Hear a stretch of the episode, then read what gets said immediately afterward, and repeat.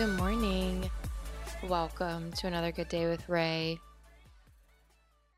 I was gonna wait to tell you this. I don't even know that right now I'm ready to talk about it, but it could be one of those situations as you've probably experienced in your own life. When's a good time? When's a good time to say it? And basically, I'll just tell you, you know, I'm almost 100% sure that I'm quitting my job in September. I keep telling myself if they offer me this, if I bid this and I get this, that I'll keep it. More and more as the date gets closer, I just do not feel like I will be there in four months. And on, I guess it was Thursday morning, and if you listen to episode 177, I talked about watching someone basically in the process of dying. He was receiving CPR on the side of the road. He was just lifeless. I saw someone try to move his head and it just fell right where they picked it up from. No response. And in that moment, I just like had this whole full body panic attack. And so many things came up for me that I wanted to change. Also, that was like the same morning that I woke up with only with less I was I woke up in the red. Like I went to go check my bank account and it was negative 115. I haven't had negative in my bank account. I I can't even remember. Don't even remember the last time if ever that has happened to me. And I had some money in my savings, so I just threw it over into the other account. But to just see that and to also just see my savings getting smaller and smaller. And on that same morning, I saw someone dying, and all I could think was, I have to quit my job. Like, I just have to. I have to. And it doesn't even come from a place of like, I hate my job. I don't hate my job, first of all. I really don't. I am good at what I do, which I don't know if you're good at things, but when you're good at things, you don't really want to quit them. You know what I mean? I call myself like a master mail carrier because that's what I believe myself to be. I'm very good at my job. So that's probably also a big reason why I don't want to quit it. I've spent years being good at carrying mail and I get better and better at it probably every day. So, what sense in the world does it make for me right now to quit that job? In my perspective, none. So, I just want to clarify like, in my past life, we'll call it my past life, my early 20s, I was just kind of zipping and zapping in and out of Louisiana. I was doing road trips all the time. I was constantly, you know, leaving the post office for a few months to go work in Yellowstone, to take a five week road trip, to go off with this guy. Like, I was bouncing around the US. Like, people, it was very common when people were like, hey, are you in town? Like they never knew if I was in Louisiana or not. Now I feel like I'm in this other life where I did sign a contract, I did have a commitment for two and a half years to do this job, a job that I've been doing off and on for 10 years. And I'm comfortable with that. I'm good at it. So I guess I really want to make this super clear because I've actually been surprised, frustrated, a little bit disappointed that I feel faced with this decision. And also, to be clear, I also feel very excited, but at the same time, super frustrated that this life, this part of my life this mail carrying thing is finally going to be over for me. That's frustrating. That's scary. And I have my doubts. I have my doubts. And I was journaling this morning and I realized like a lot of my fears are coming from the fact that once I quit my job and I have to make this work on my own, I'm going to be really exposed.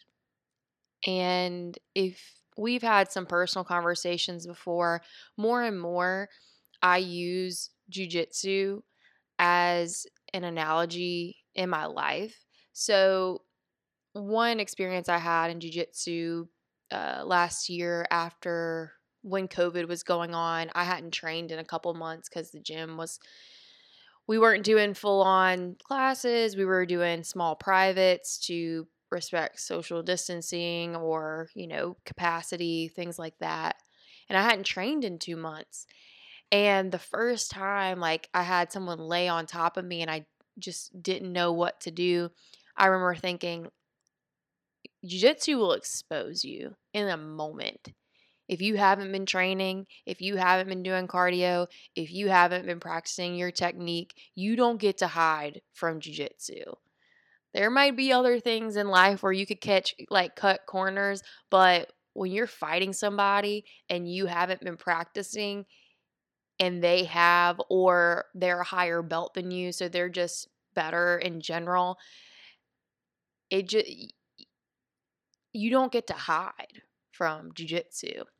So, and I'm sorry if you don't do jiu-jitsu, I hope that analogy makes sense, but that's the only way I can think of to to explain what I'm feeling now is I'm so afraid when I quit my job that I'm just going to be exposed. I'm going to be exposed for how lazy I am when I don't have somewhere to clock into. I'm afraid to be exposed to all of you, people on the podcast, and then people in my family, that I'm not who I say that I am. You know, I don't believe in myself half as much as you probably think that I do, probably a fraction of what you think that I do. Or what, and I also like to clarify a fraction of what I believe I how I should be believing in myself, if that makes sense. I know I'm capable of it. But am I there? F like, like I'm just going to say fuck no. I am not there. I am not at the degree of self-belief in at least in my head to run a business that will sustain my lifestyle. I'm not there. And that makes me feel sick in my stomach at just the thought that I would ever quit my job without more belief in myself, without knowing that I can hold myself accountable to me. I can hold, for some reason, I can hold myself accountable to a boss. I can hold myself accountable to the United States Postal Service, and I can hold myself accountable to Miss Deborah, who I she relies on me to bring her her medicines and her Amazon packages. Sweet lady on my route. Her husband passed away maybe a little under a year ago. She gives me the best hugs. I can do my job and be there for those people and show up for them. But whenever I think about running my own business, I really have to show up for me and Blanche and Blanche and and obviously the people that I feel could be in my path that could really benefit just like you. I know there's a few people that listen every day that really benefit from listening to this podcast. Y'all tell me. And sometimes the only reason I pick up the mic is because I know when y'all wake up or when you get into your car for the day or you're, I don't know, with having a daily podcast, there's probably something you do daily where you click on my podcast while you do said thing that you do daily.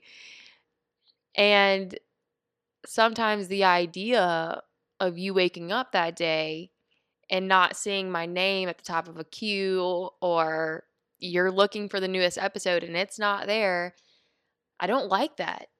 I don't like that feeling. I don't want that when I say I'm going to be somewhere every day, I want you to be able to trust me to do that. And I want to be able to trust my damn self, you know? So I appreciate y'all listening to this today because I'm going to repeat my biggest fear and why I am super like feeling like I should not quit my job. And I'm going back to that moment, like I said at the beginning of the podcast, that I woke up with negative $115 in my account the day that I saw that person dying on the side of the road. And the only thing I heard in my soul screaming was that this is not the life that I want to leave behind. The one that I'm currently in, I truly believe that I'm supposed to be living a life that's a different example than what I'm being currently. And I'm still processing that because, in a lot of ways, people tell me all the time how encouraged they are by me. Like, I literally just woke up to a text message this morning from our friend telling me that he admires me for my transparency. And actually, I kind of want to read it because it meant a lot to me. He said, you're inspiring me so much. Your consistency, transparency, work ethic, etc. are all things I try to get better at. And, you know, I admire a lot of the same things about him, but it's just like to know that there are people in my life that see that in me. I don't see it as big as you do. I really don't. It takes me a lot sometimes to see that. But I, I see a little bit of it. I'm not going to lie to you and just say, whenever I, I read that, that I'm like, no, no, no, that's not me. I feel it. I feel it. Like, I feel like, yes, that is me.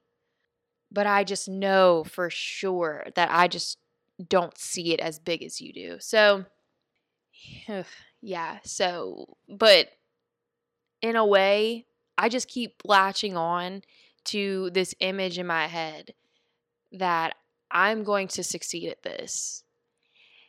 And I'm going to be able to tell the story that I quit my job and had the idea to quit even earlier than what I thought when I woke up and saw myself in the red.